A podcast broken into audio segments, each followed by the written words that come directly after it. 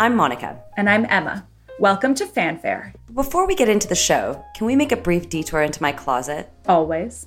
Well, we've talked about this before, Emma, but fashion is like cooking. What? No. Well, yes, it all comes down to the ingredients. Oh. Yeah. When your essentials are solid, you don't have to own a zillion things. Nor should we aspire to, for obvious reasons. You don't need to have both sweet and hot paprika? Is that what you're trying to tell me? I don't think you do. And that's why I'm so excited that our sponsor for season three is Sézane, a sustainable Parisian brand that nails the essentials. And this at a surprisingly accessible price point given their commitments to quality and to eco friendly business practices. Mm, they're a B Corp, aren't they? They are. Visit S E Z A N E dot com to see what I mean.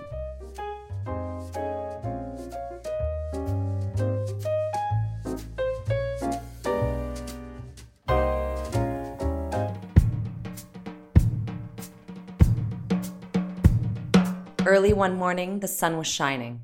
I was laying in bed, wondering if she'd changed at all, if her hair was still red. Her folks, they said our lives together sure was gonna be rough. They never did like Mama's homemade dress. Papa's bank book wasn't big enough. And I was standing on the side of the road, rain falling on my shoes. Heading out for the East Coast. Lord knows I've paid some dues getting through. tangled up in blue.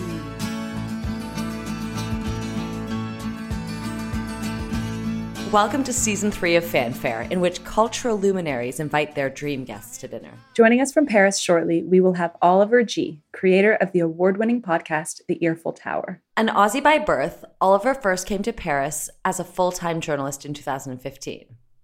The Earful Tower, launched in 2017, is one of the most downloaded travel podcasts out there and the ultimate listen for Francophiles everywhere. And wouldn't you believe it, Mon? He's bringing our old friend Bob to dinner. Emma, I'm almost a bit nervous about this episode because I knew there would be a Bob one eventually. In fact, I'm surprised there hasn't been one up until now.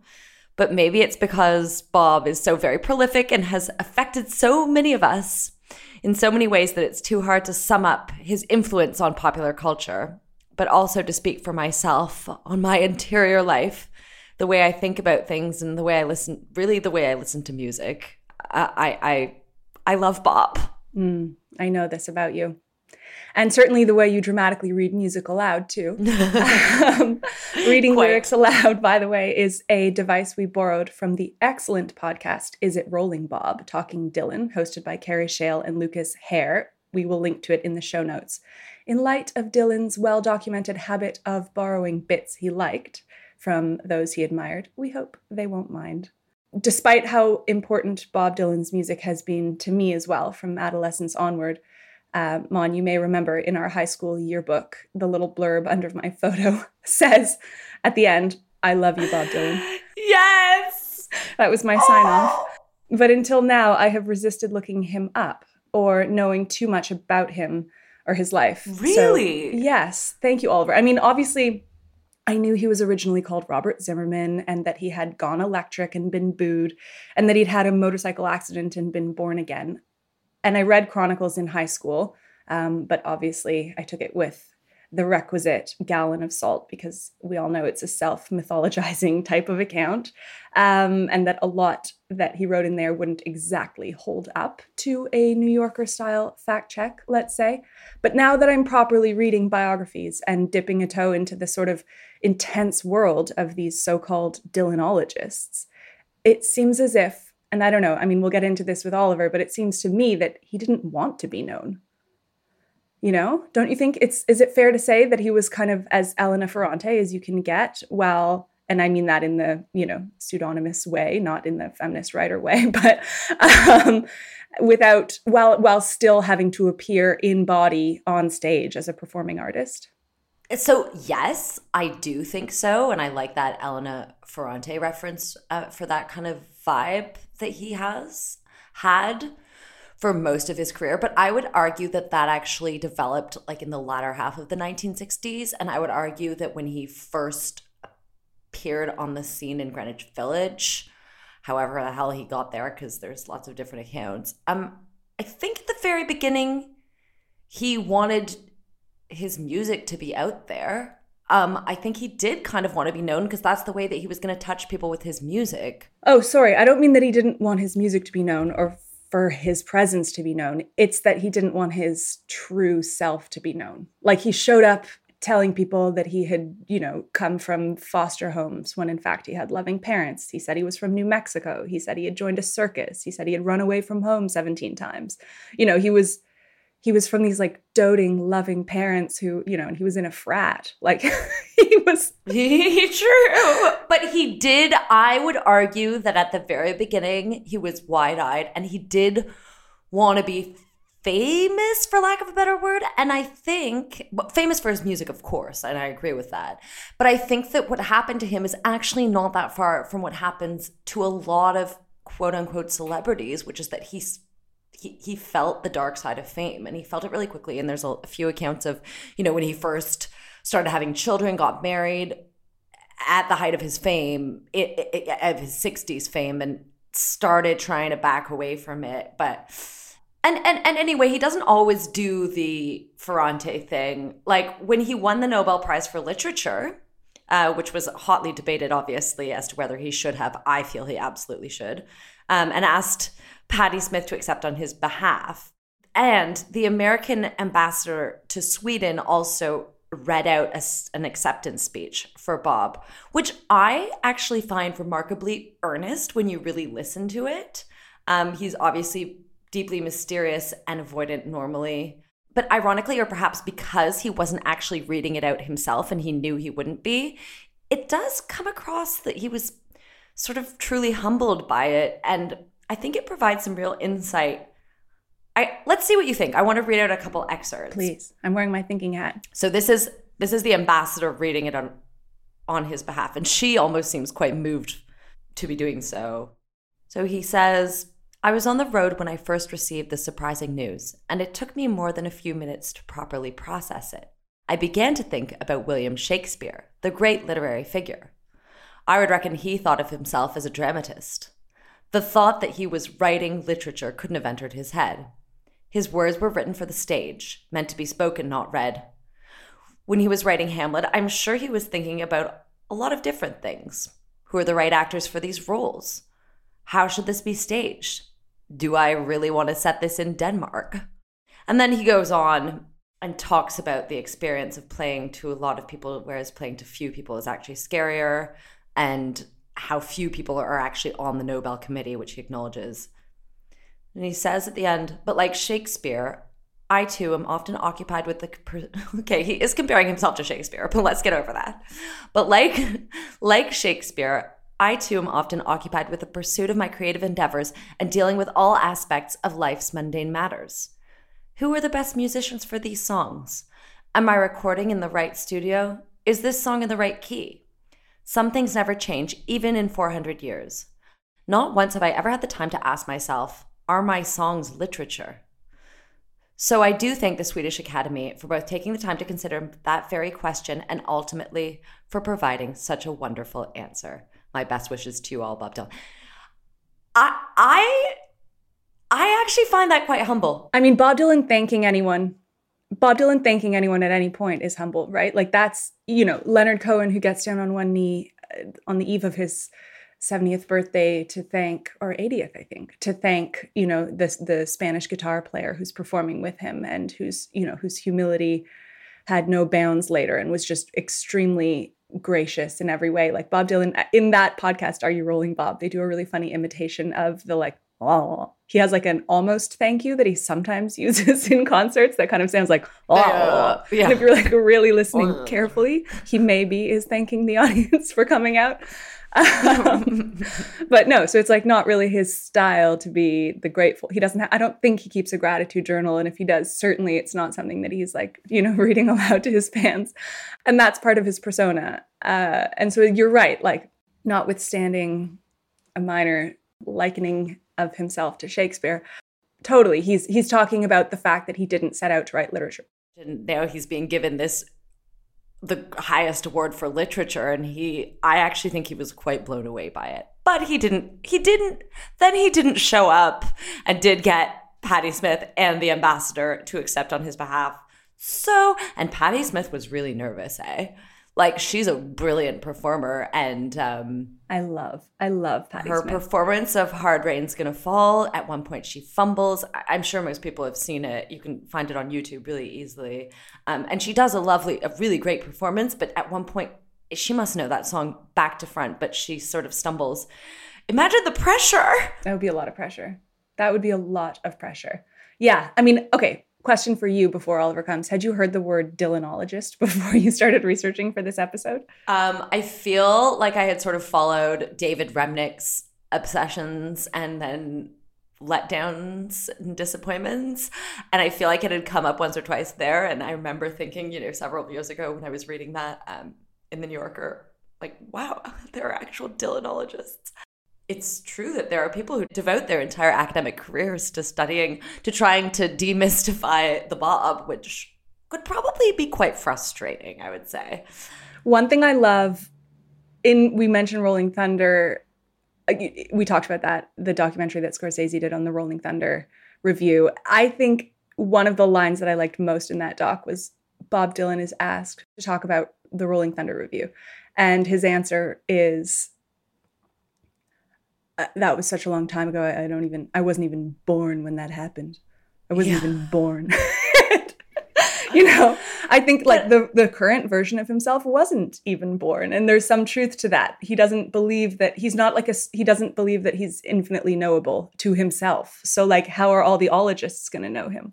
Absolutely, but he lo- also loves um, muddling around time frames, which drives the Dylanologists mad. But it all, that reminds me of my back pages, where he says he tells this whole tale of woe, and then he says, "But I was so much older then. I'm younger than that now." what does that mean?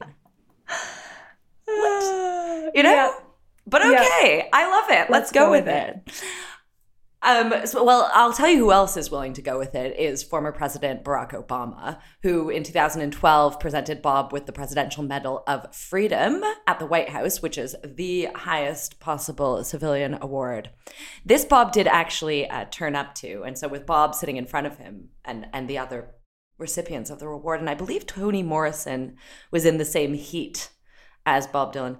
So Obama is giving him this award, and you can just see how happy he is. He starts in, Bob Dylan started out singing some other people's songs. But as he says, there comes a point where I had to write what I wanted to say, because what I wanted to say, nobody else was writing. So born in Hibbing, Minnesota, a, a town, he says, where you couldn't be a rebel, it was too cold. Bob moved to New York at age 19. By the time he was 23, uh, Bob's voice, uh, with its weight, its, its unique gravelly power, was redefining not just what music sounded like, but uh, the message it carried and how it made people feel. Uh, Today, everybody from Bruce Springsteen to U2 uh, owes Bob a debt of gratitude. There is not a, a bigger giant in the history of American music. All these years later, he's still chasing that sound, uh, still searching for a little bit of truth, and uh, I have to say that I am a really big fan. So Obama also, at another point, described the moment he met Dylan at the White House for a performance. And he recalls finishing the song, he steps off the stage. I'm sitting in the front row. He comes up, shakes my hand, sort of tips his head, gives me just a little grin, and then leaves. And that was it. Then he left. That was our only interaction with him. And I thought, that's how you want Bob Dylan, right? You don't want him to be all cheesing and grinning with you. You want him to be a little skeptical about the whole enterprise. So that was a real treat. And I love this because I would argue that listening to Dylan in my early teenage years is what taught me to be a little skeptical about the whole enterprise. Do you know what I mean, Emma? Yes, yes. Well said, Mon. Me too. And that skepticism, well, I mean, we both went to journalism school to perfect our, you know, skeptical lens on reality. And I think it's interesting because maybe maybe that's part of the reason why he's telling us all these whoppers is to make us more skeptical of his own account and every other account. Who knows? But for me, I, I can't help but tell you that that skepticism includes for me a certain amount of skepticism toward Bob himself because the whole mystery Bob machine does at times feel, you know, a little bit self-serving. But if you're going to have to serve somebody, you might as well serve yourself, right?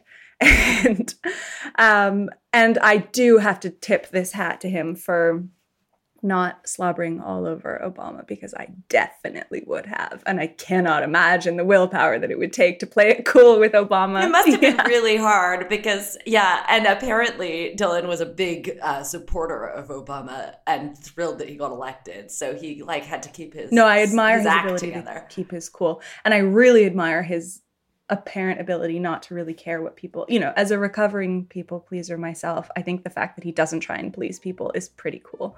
And I love that. I love that about him. Well, let let's see what Oliver thinks about all this. Should we let him in?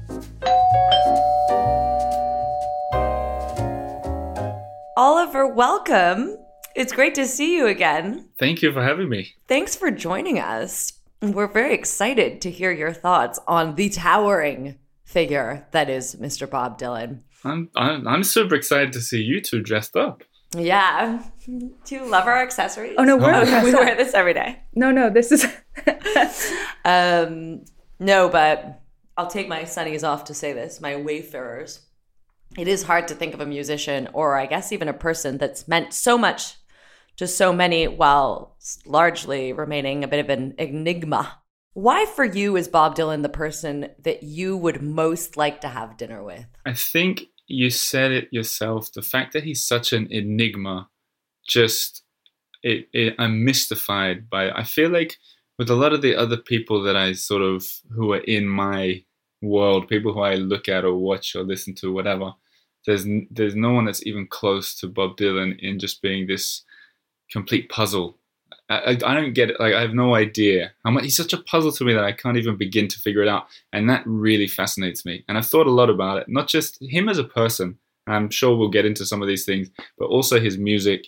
Uh, you know, pretty much every part about him mystifies me, and I think it'd be, uh, it could be a real. It, it could be there could be negatives in sitting down and having dinner with a man like Bob Dylan, but I like to imagine uh, that we're going to get him on a really good day, and he's going to be really happy to talk and reveal some of his secrets.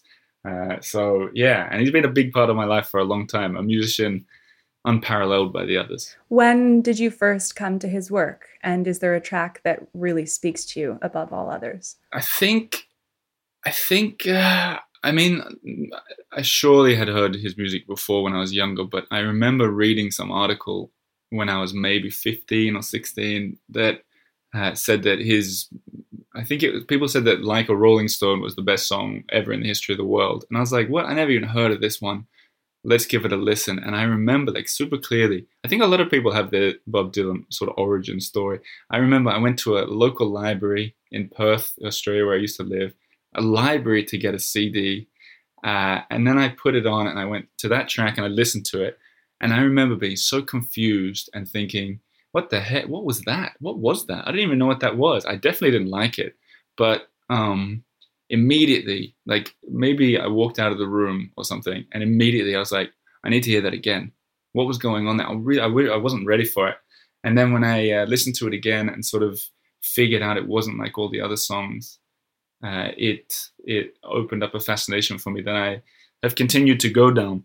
And I think it's because of Bob Dylan, no, certainly because of Bob Dylan, that it changed the way I even like music, like the way I like music, in that I I need music to have uh, lyrics that are good. If the song doesn't have good lyrics, I can't I can't listen to it, and I assume that that's largely uh, because of Bob Dylan. And you ask my favorite song, I give you an answer that that's tough, but I think for a song that everyone knows that I really like would be like "Don't Think Twice, It's Alright," and a song that most people probably don't know but I really love is "Changing of the Guards," which is one of those long. Oh, I love that Okay, one. I cool, love good. that one, and it's not very well known. 16 years, 16 years, 16. Letters united over the fields, over the fields, where the good shepherd grieves, desperate men. I spent one summer when I was 17 um, traveling in Europe, and I listened to that song endlessly. I remember it was the days, it must have been the days of CDs, you know, so you kept kept listening to the same thing. I actually miss those days because you really got into certain songs and, and albums in a different way. But um, I remember just trying to understand all of the like little facets of the story that he's telling. I mean, how do you interpret that? Song? Well, I mean, I'm like I'm I'm aware that you guys probably have a direction you want this interview to go, but at the same time, I feel like we Mhm. could go down a million different sort of rabbit There's holes. so many. We'll reel it in in a okay, second. well, just specifically on that song, I I I think in terms of what it means, and I struggle with this, even with this song.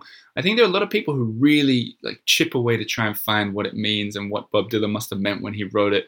And there are essays, like there's Dylanologists, people who go so deep into this stuff. yeah, we were just talking about that in the intro. right it's like like way way deep. And uh and i don't really even care what it means. I still like it. And i can i can liken that to going into an art museum and you can go in and appreciate any kind of painting that speaks to you on some level.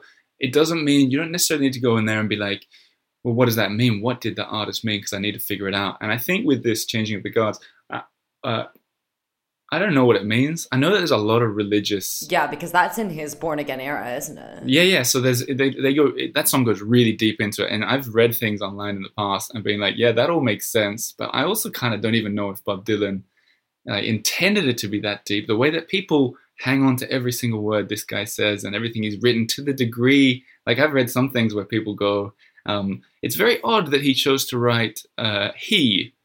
He, it would make much more sense if he said she in this in this verse, and I'm like, wow, you you're like trying to figure what he even meant to write there. And I don't feel like I'm on that level of uh, deconstructing the songs, but like I could listen to that uh, particular song or, or many like that and just uh, appreciate the unusual, the unusual style of it. And and I love that idea. What could that mean?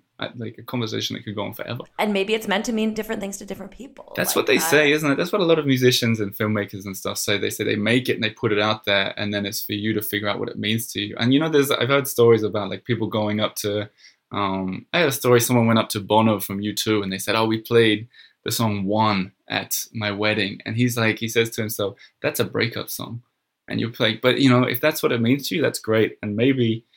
Maybe just maybe that's what Bob wants us to do, find our own meanings. Maybe he doesn't know the meaning himself. Maybe he's just putting a whole bunch of things in there and uh, and see what happens. But I, I enjoy it no matter. Mm, yes, Oliver. To that, somebody Bob Dylan has said about the whole album "Blood on the Tracks," which is a breakup album in terms of when it was written, um, the summer of or 1974 after his breakup um, with his wife Sarah, and he said a lot of people tell me they enjoy that album. It's hard for me to relate to that. I mean, you know, people enjoying that type of pain, you know, is what he said. But when somebody can articulate pain in the way that Bob Dylan can and tap into, can express the unexpressible, that I think that's a huge part of why he becomes part of the collective consciousness. Like his ability to give us that pain on vinyl and then bring it into your bedroom when you need it. And then you listen to it enough and it stops being pain, maybe. It starts being you at 16 or a specific person you associate it with or And that's the whole thing as well. People talk about talk about an awful lot is when you go back and listen to things at different stages of your life. Like uh, I'm not 16 anymore, so I could go back and or read books or whatever. But you can go back and listen to it. It means a whole different thing depending on where you are in your life. And sometimes like a breakup song can mean something. T- well, like you know, just like I said with that U2 song, it can mean the exact opposite depending where you are. So. Uh, you know that's that's a nice thing to think. You keep listening to it and enjoying it in different ways. But what I love for is for me personally anyway, when I go back and listen to some of these songs that I came to as a teenager and loved so much, they may mean something different because of life experience. In fact, they usually do, but they mean as much. Whereas there's other music that I listened to all the time as a teenager, like, I don't know, Ace of Base. And I have, I mean, this is so mean to Ace of Base, but it doesn't really affect me on the same level these days, except for from the point of view of nostalgia. right it's a time machine but it's not deeper than that Yeah, yeah, exactly. we have been talking about his famous habit of kind of self mythologizing and from your perspective is he masked and anonymous is he joking is he lying where's the line and what's what is it all about I good question. and well phrased too. I appreciated it. It's um I don't think I don't even think he knows the answer to that. I think um I tell you I was in a bookshop in Paris the other day and I saw a copy of Romeo and Juliet and I was like this is coming back to Bob Dylan, but I was like I was intrigued by you know we all studied Shakespeare at school, and I was like, does it read like can you really just read it if you flip open to a page, or do you have no idea what's going on? And I opened to a random page, and by total chance, the line that I looked at was it just said I think it was Mercutio or someone. He said, "Time Out of Mind," which is the name of I think it's the name of Bob Dylan album, right? And and it made me think like I know I've read about Bob Dylan a lot before, and I know that he is a voracious reader, and he um, he's read everything in, in from all over the world. And I wondered, I was like, I wonder how much of it is him reading everything, getting deep into it, and thinking of the themes of songs and putting himself in there or putting other characters in there, or how much of it is really just being like, time out of mind. Nice phrase. I'll insert that album. Uh, like in terms of, you know, like all these ideas and the mythology, like he apparently he refers to himself as Napoleon in rags in um, like a Rolling Stone. Like the I don't know. I, I Go to him now. He calls you. You can't refuse. what does it all mean? Tambourine man. Let's get like where do we even begin? But um, I don't know. I, I think I think with uh with all with all this, including meeting Bob Dylan, I think the enigma is going to be bigger than getting to any real answers. And for me, that's the the beauty of it. Having no idea and going along for the swirling uh, the swirling ride down. Uh, someone can quote it for me. The to dance beneath the diamond si- uh, skies with one hand r- waving free, silhouetted by the sea. That's what I want to be doing uh, at this dinner and just uh, Yeah, Enjoying it. exactly. So I think we should go for that. I mean, in Scorsese's 2019 film Rolling Thunder Revue, a Bob Dylan story, which like explores Dylan's 1975 tour of small U.S. venues. Dylan says, when somebody's wearing a mask, he's going to tell you the truth. When he's not wearing a mask, it's highly unlikely. So I just feel like maybe we shouldn't even attempt to unmask the Bob. Mm, there's another quote. I don't have it, I, but I've read it before, where he says that it's something along those lines, where it's like he doesn't even know that it's him that he's talking about. Like I, don't, I I've got a suspicion Bob Dylan doesn't know what, what's going on either. I'm trying to find this particular passage in the uh, Clinton Heylin, the most recent Clinton Heylin book about Bob Dylan. And if you open it up to the beginning, it's like also by Clinton Heylin on Bob Dylan, and there are like 65 titles. So it's like, okay, Wow. well, That's the thing. These these Dylanologists, they go so. I was listening to there's a, there's there's podcasts about Bob Dylan where they get so deep into it. And I was listening to like I like Bob Dylan like definitely more than the next person, right? But these people who are discussing. There's one I was listening to where they were discussing um, that that you could see a, a tan line from where his ring had been removed because he'd been recently divorced. And I was like, wow, you're really getting into the depths of these things and what they mean. it's forensic. Forensic. And it's mean. I mean, then you can appreciate why he's hiding, right? Like who wouldn't hide from that true. kind of yeah, gaze? true, true. but but one thing that in this one passage in this that I loved, it was a young Bob Dylan rushing into one of the folk coffee houses to tell his friends, like, I've just written a great song. And then he thinks about it and goes, or at least I think I wrote it.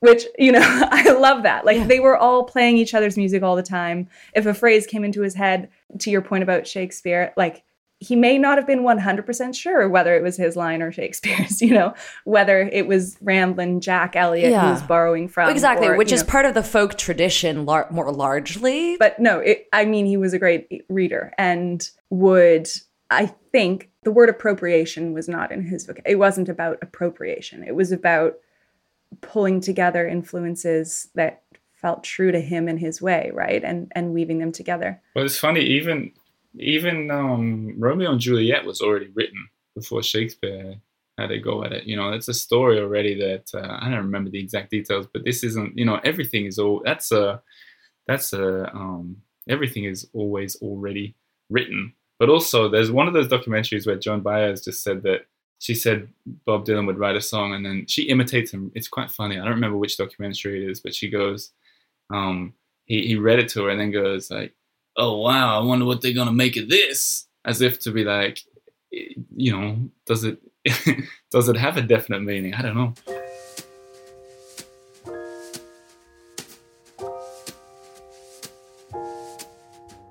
Emma, true or false? One of the best things about parties, including imaginary ones, is playing dress up. True, true. True or false? Our current clothing habits are one of the biggest contributors to climate change. Miserably true also. Which brings me back to our season three sponsor, Sézane. Not only are their clothes so timelessly chic that you'll want to wear them over and over for decades, possibly centuries to come, but they are made well, both from a quality and from an environmental standpoint. Sézane is a certified B Corp that sources organic textiles, ships in boxes that are either 100% recycled or sourced from sustainably managed forests, powers all of its stores with renewable energy, and has managed to reduce the carbon footprint of one garment by 17.2% over the last year. Plus, the clothes are dreamy for a Tuesday morning or for dinner with your dream guest. Visit Sézane.com to start browsing.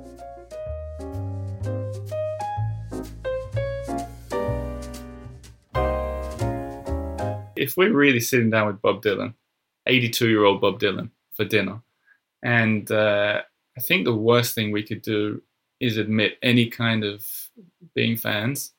I think it's the worst thing we could possibly do because imagine Yeah, you're probably right about like that. I mean, looking at photos of him from since the '60s with people swarming around him, just adoring him, and like we said, these Dylanologists, he doesn't care. He doesn't want to hear that. Yeah. Yeah, exactly. Don't comment on his Yeah. tan lines either. But there's there's a um, there's a Neil Young lyric where he says it doesn't mean that much to me to mean that much to you, and I think that you know it reminds me when I was about I don't know 20. There were some comedians that were on TV that I really liked in Australia, and I met them, and it was the first time I'd met sort of famous people to me anyway. And I said to them, I was like, oh, you know, like I went to get an autograph or something at the end, and I said, you know, we quote you guys all the time. It's so great. Like we love you. We quote you. And he, one of them turns back to me and he goes, you know what? We quote you too. Like it's really weird. I found it like a really, I guess he's trying to be funny, but he he it was really off-putting, and I realized straight away that I'd sort of done this mistake. Like if you're gonna have a conversation with anybody, and you know I work as a podcast, the conversation is what I hopefully am good at. Um, coming up to someone and admitting that you're a fan of them doesn't put you on this. It puts firstly it puts you on way different levels, but secondly, it's not putting anything in common because if you say I love your work, Bob Dylan, um, he's not going to go I love my work too. We've got something in common. He's going to straight away be like, oh, you know, it doesn't mean that much to me to be to mean that much to you. Maybe we don't even reference the fact that he's Bob Dylan and just ask him how his day was and be very present tense about it all. And we're gonna like try and I think we'd all probably like to look nice and would like to cook him something good and make him feel at home. So Emma and I had some ideas about that, but Oliver, like, what are you gonna wear? Florals for spring. Groundbreaking. Well, fashion. This is definitely more your uh, your world than mine, but um, we know that Bob Dylan is an icon of fashion. So, what do you wear? This is your world, really, Monica. What do you wear when you're sitting down for dinner with an icon who's spanned the genres of fashion, elegant, effortlessly, I don't care, cool, for decades? Well, yeah, I would argue he's had almost as much of an influence on fashion as he has on music. And I really mean that. I mean, just look at, uh, for example, look at the recent Celine by Hedy Slimane campaign. He was in the Celine campaign like a few weeks ago, and that guy is meticulous. And it's interesting also because the Celine sort of aesthetic since Hedy Slimane took over has very much been this sort of pared down, Parisian, layered up, messy hair look. On, it should be said, sometimes slightly problem- problematically skinny people. But anyway, that is very much Bob's kind of 60s look. He was very sort of slim and had all these layers on. And that that is almost like the cliched Parisian look as well. You know, that whole in the past 15, 20 years, Paris Vogue Emmanuelle Alt look with the stripy shirt. I'm wearing one of the stripy shirts now, and the leather or pea coat, and the uh, specific cut of jeans with kind of Western style boots. Uh, it's very Slimane for Celine, but it's very kind of Paris in general, and he he's so he's he's had a real influence on that. I, I don't know if we're having our dinner party in Paris or not, but um, We need to figure that out. This is important too. yeah, What do you think? yeah, and and it'll it'll be actually because I wanted to come back to you were mentioning that there was a strong connection between Paris and Bob. Do you want to tell us a bit more about that? Well, I mean, he's firstly he he's toured here an awful lot in France, uh, including uh, he's coming in this summer, July, and he's got a few dates. I got tickets, and I was like, he as far as I was aware, he's not coming to Paris, or it hasn't been released yet if he's coming to Paris. But um, get this: so the places that were uh, that, that he's going to be going included Carcassonne, which I don't know if you guys have been to Carcassonne. Okay, I have. Yeah. So it's in the, amphitheater in the old town, which I was like, yeah, I was like- stop. I was like, I'm going there just for, I'm gonna do it. But then the, yeah, the- yeah, right. The only seats though were like very back row, and I was like, Carcassonne's kind of hard to get to. Where else is he playing? And it was like, it was either Aix-en-Provence or Avignon, which I was also like, yeah, that's I- I'll go just for that city. But also in Lyon, where he's doing two shows, and I was like, you know what? Wow. Yeah, Two two hour hour train, train. and I don't want to jinx anything, but the man is 82, and I don't know how many more concerts he's got. So I Yeah, got uh, decent tickets, and I'm I'm super pumped about it. But he's been coming to Paris since the 60s, and I've been reading about this. He he when he first got here, before he'd broken through, definitely at least before he'd broken through in, in Europe, he'd come here and he'd meet up uh, with other singers who sang his songs in French eventually.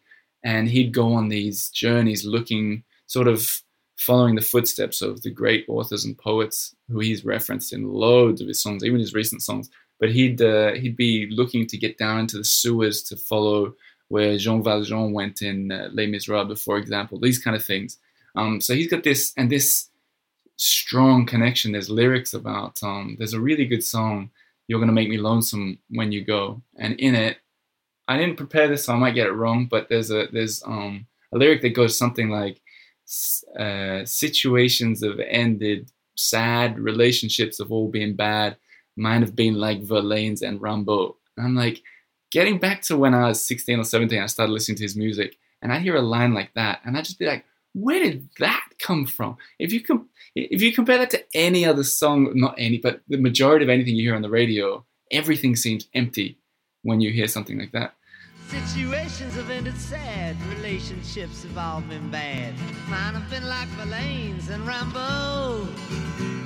But there's no way I can compare all them scenes to this affair. You're gonna make me lonesome when you go.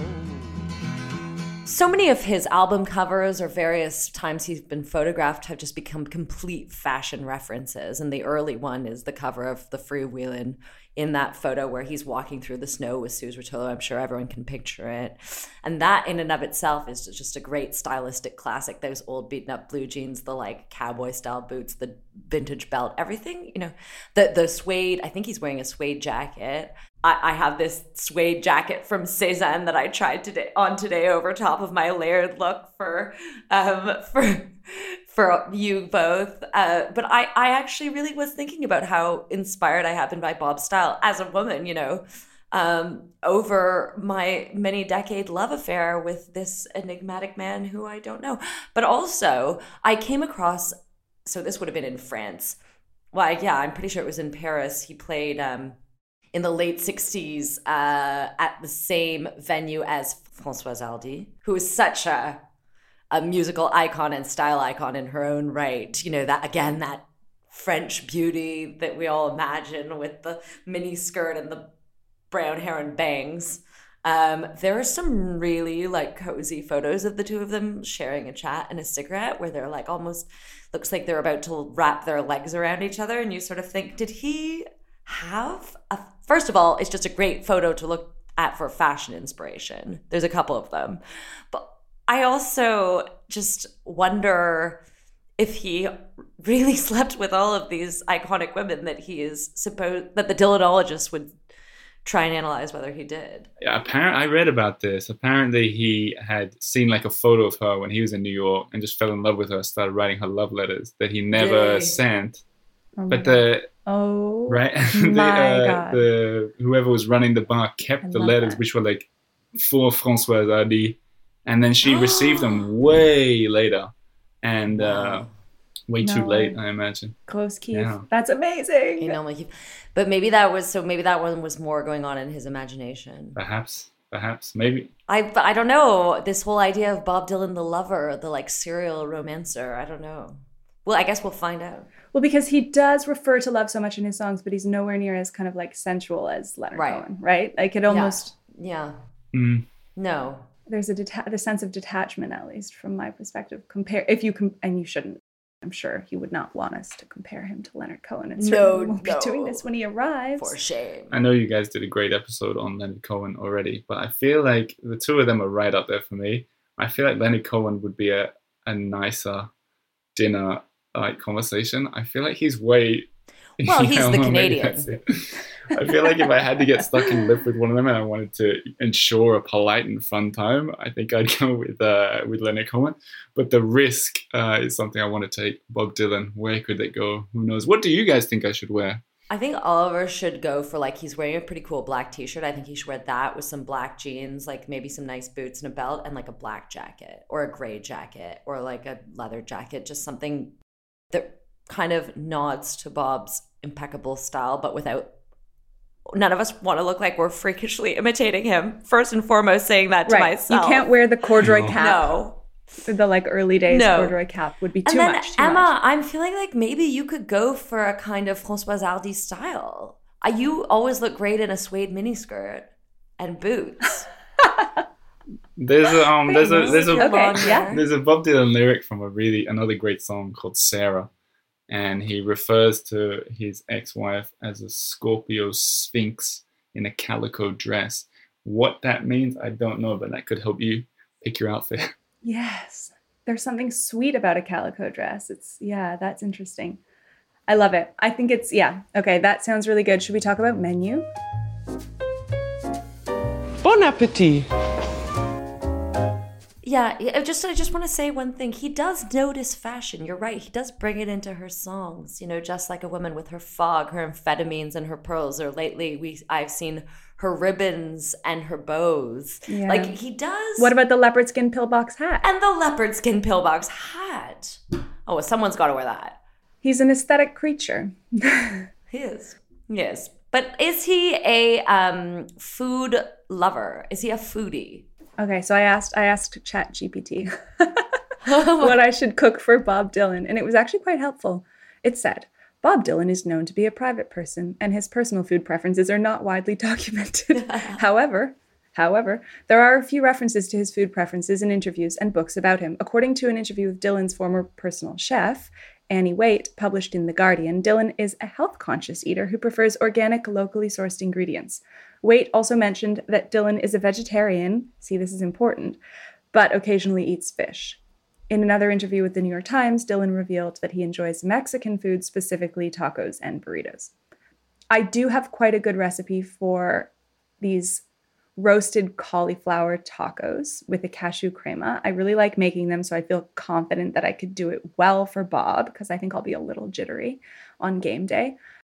And you roast the cauliflower with lots of nice spices like some cumin and some paprika until they're golden and toasty. And then you serve them. I like to do it on soft shell tacos. I prefer flour with this really good sauce that's made of cashew butter whisked up with garlic and lime juice. And then I could make a really good homemade guac and then serve them with jalapenos and sliced red cabbage. Yum.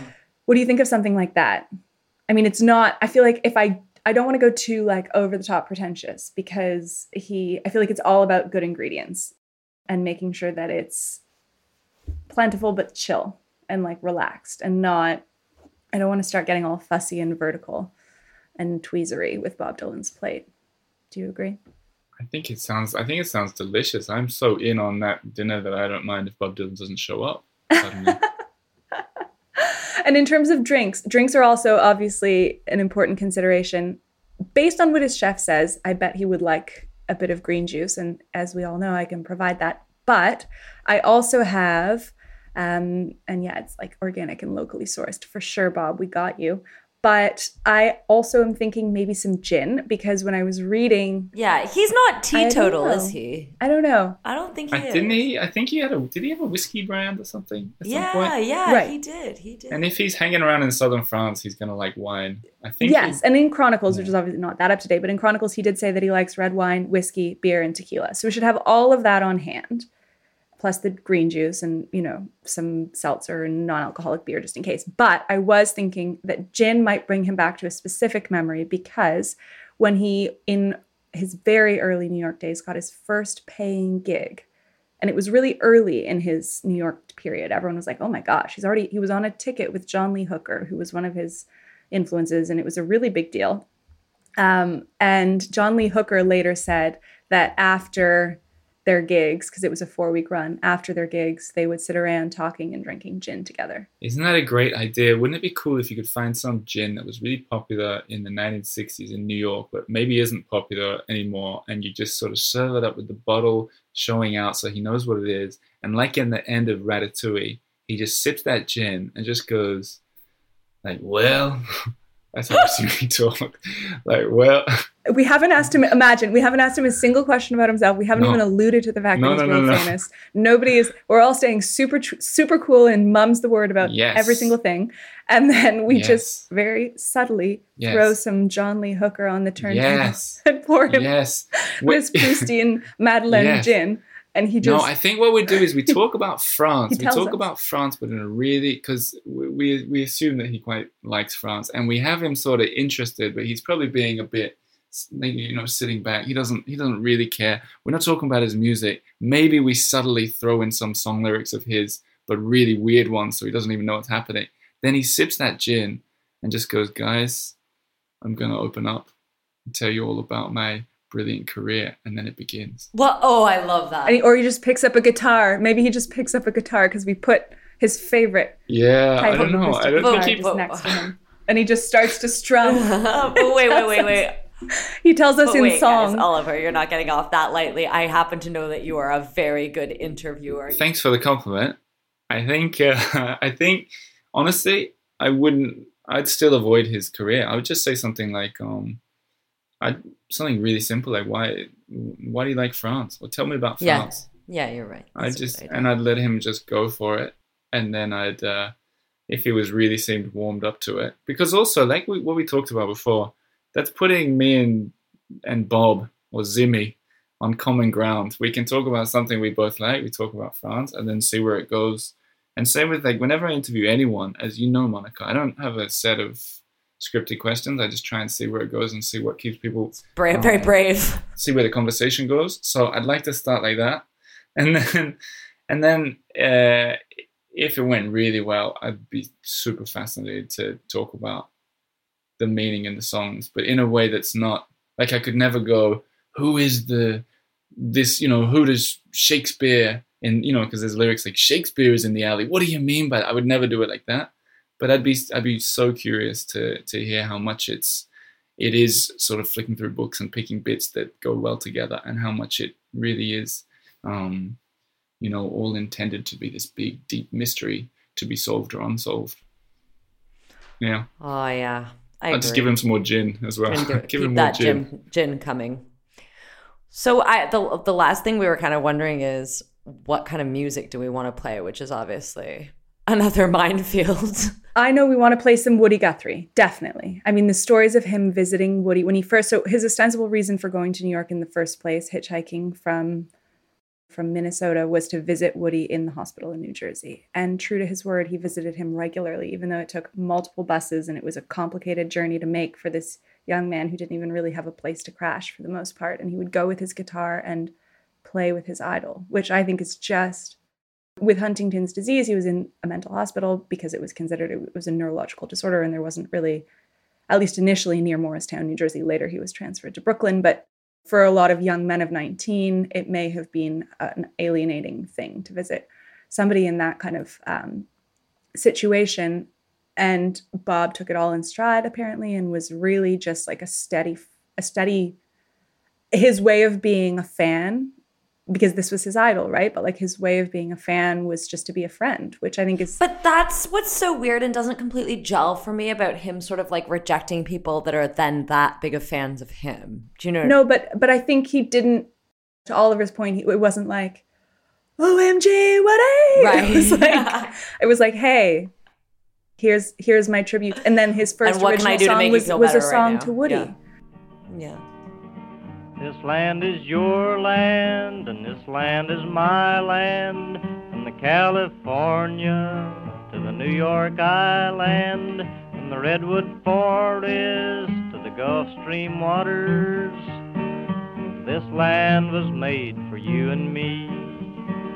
Maybe we have.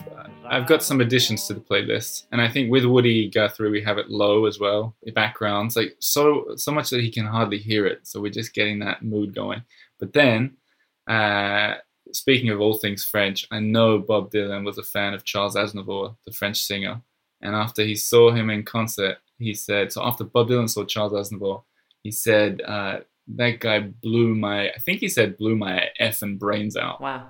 Like he said something along those lines. Like that guy really blew my mind. And then uh, there's he he made. And I really like the different phases of Bob Dylan. And in some of them, um, there's this period in the sort of 2000s maybe where he sort of went a lit a little bit sort of introspective and loopy. And there's one bit where uh, he he sings the he sings that he's been thinking about Alicia Keys. Do you know? No. Talking about? And he he goes like, I've been thinking about Alicia Keys, wondering where on earth Alicia Keys could be, like that. And I always found that one to be really wild. But maybe, maybe if he's been thinking about Alicia Keys, we could just have uh, That's some of her greatest hits playing as well. That's a great idea.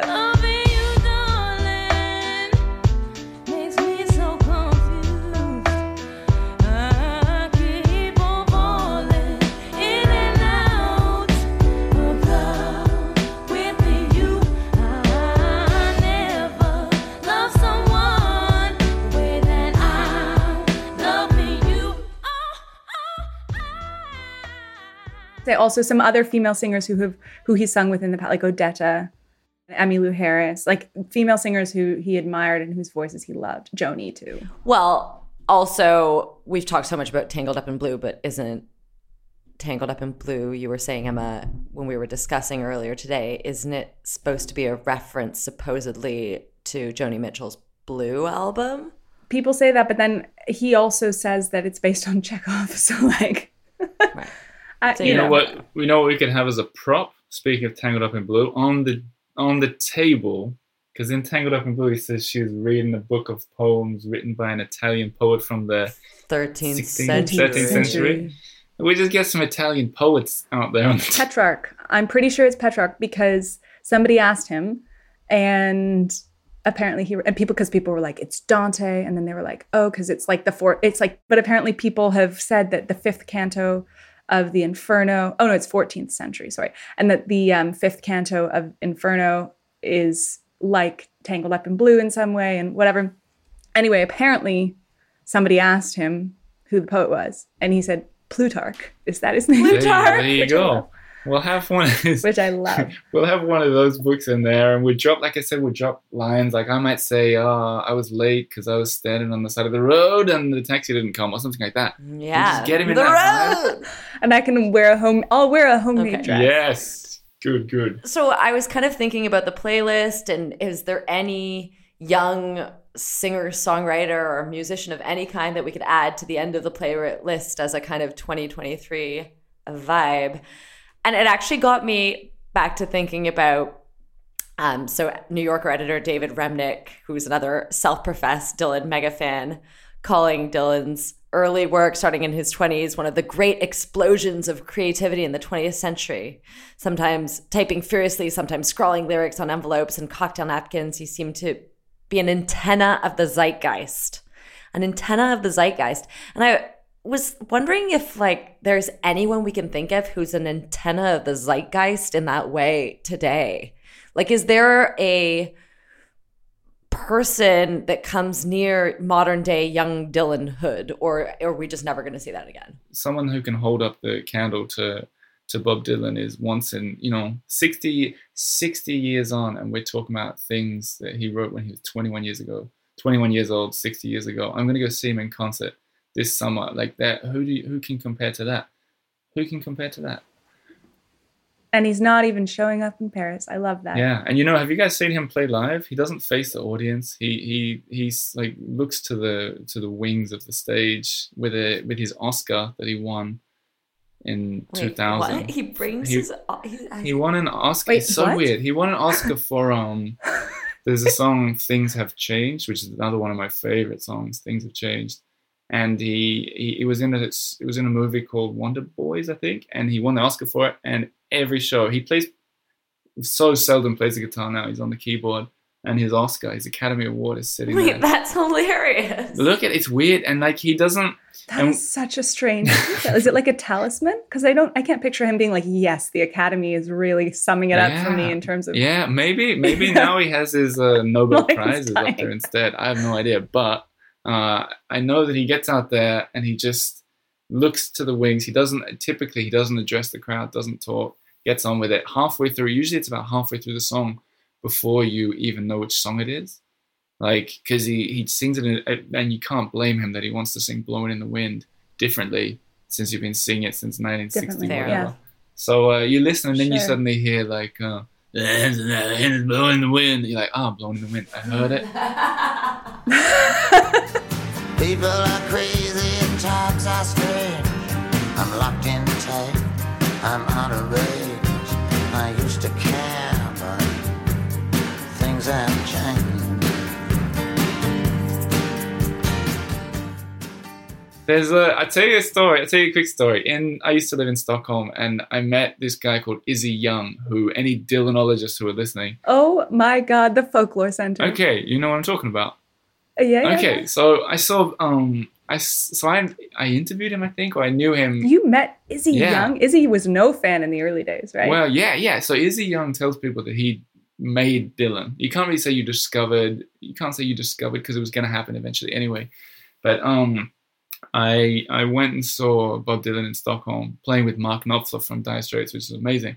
And then uh, afterwards, I bumped into Izzy Young again, and like we recognized each other and we had a chat. And I said, "Oh, I went to see Bob Dylan the other night." He goes, "Yeah, what did you think about it?" And I go, "It was great. What an opportunity to see Bob Dylan playing live." And he goes, "You know what?" He goes, "F you." He said that. He said the. I didn't want to say the word on your podcast. said, No. "F to you. yeah, and I go, what? He goes, F you. People like you going and seeing him uh, and saying that it's good is the reason he doesn't care anymore. And now he doesn't look at the crowd and he doesn't talk. F you, buddy. And I was like, whoa, okay. You got heckled by Izzy Young. That is so cool. Okay, so context: the Folklore Center in New York was a store, or it tried to be a store, but I don't think people really bought things. Certainly, Bob didn't buy things; he just hung out and browsed. But it was a store that Izzy Young ran in New York City, and it was one of the epicenters of the folk movement in America in the early '60s, or certainly in New York City. And Bob Dylan, when he first arrived, 19, sleeping on people's couches, going to visit Woody on the bus he would hang out at the folklore center and play and listen and just kind of make himself known. And Izzy Young refers to him as a hustler um, and says he wasn't that hot then. Even then, I think was just not sure about this kid.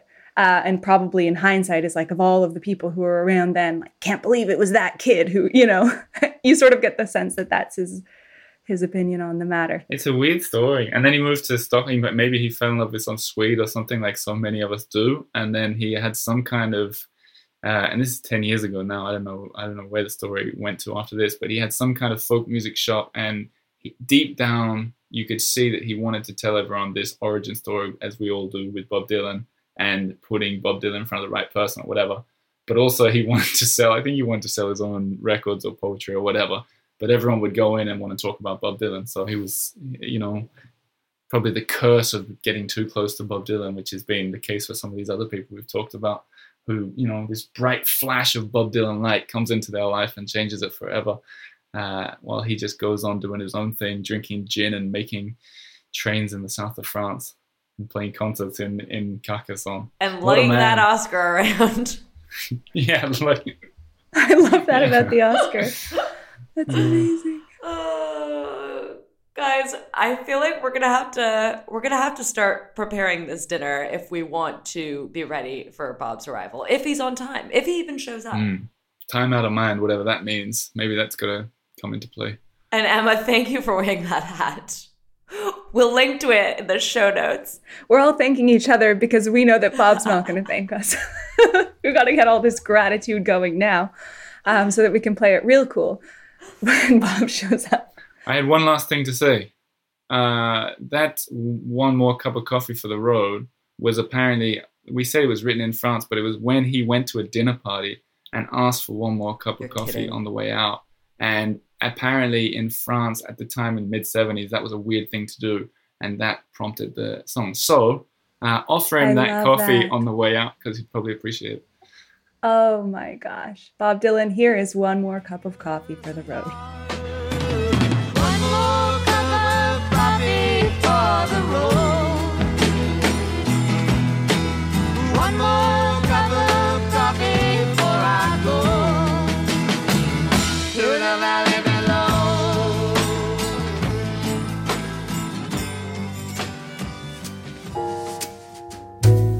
So now I'm going back again. I gotta get to her somehow. All the people I used to know, they're an illusion to me now. Some are mathematicians, some are carpenters' wives. Don't know how it all got started. I don't know what they're doing with their lives.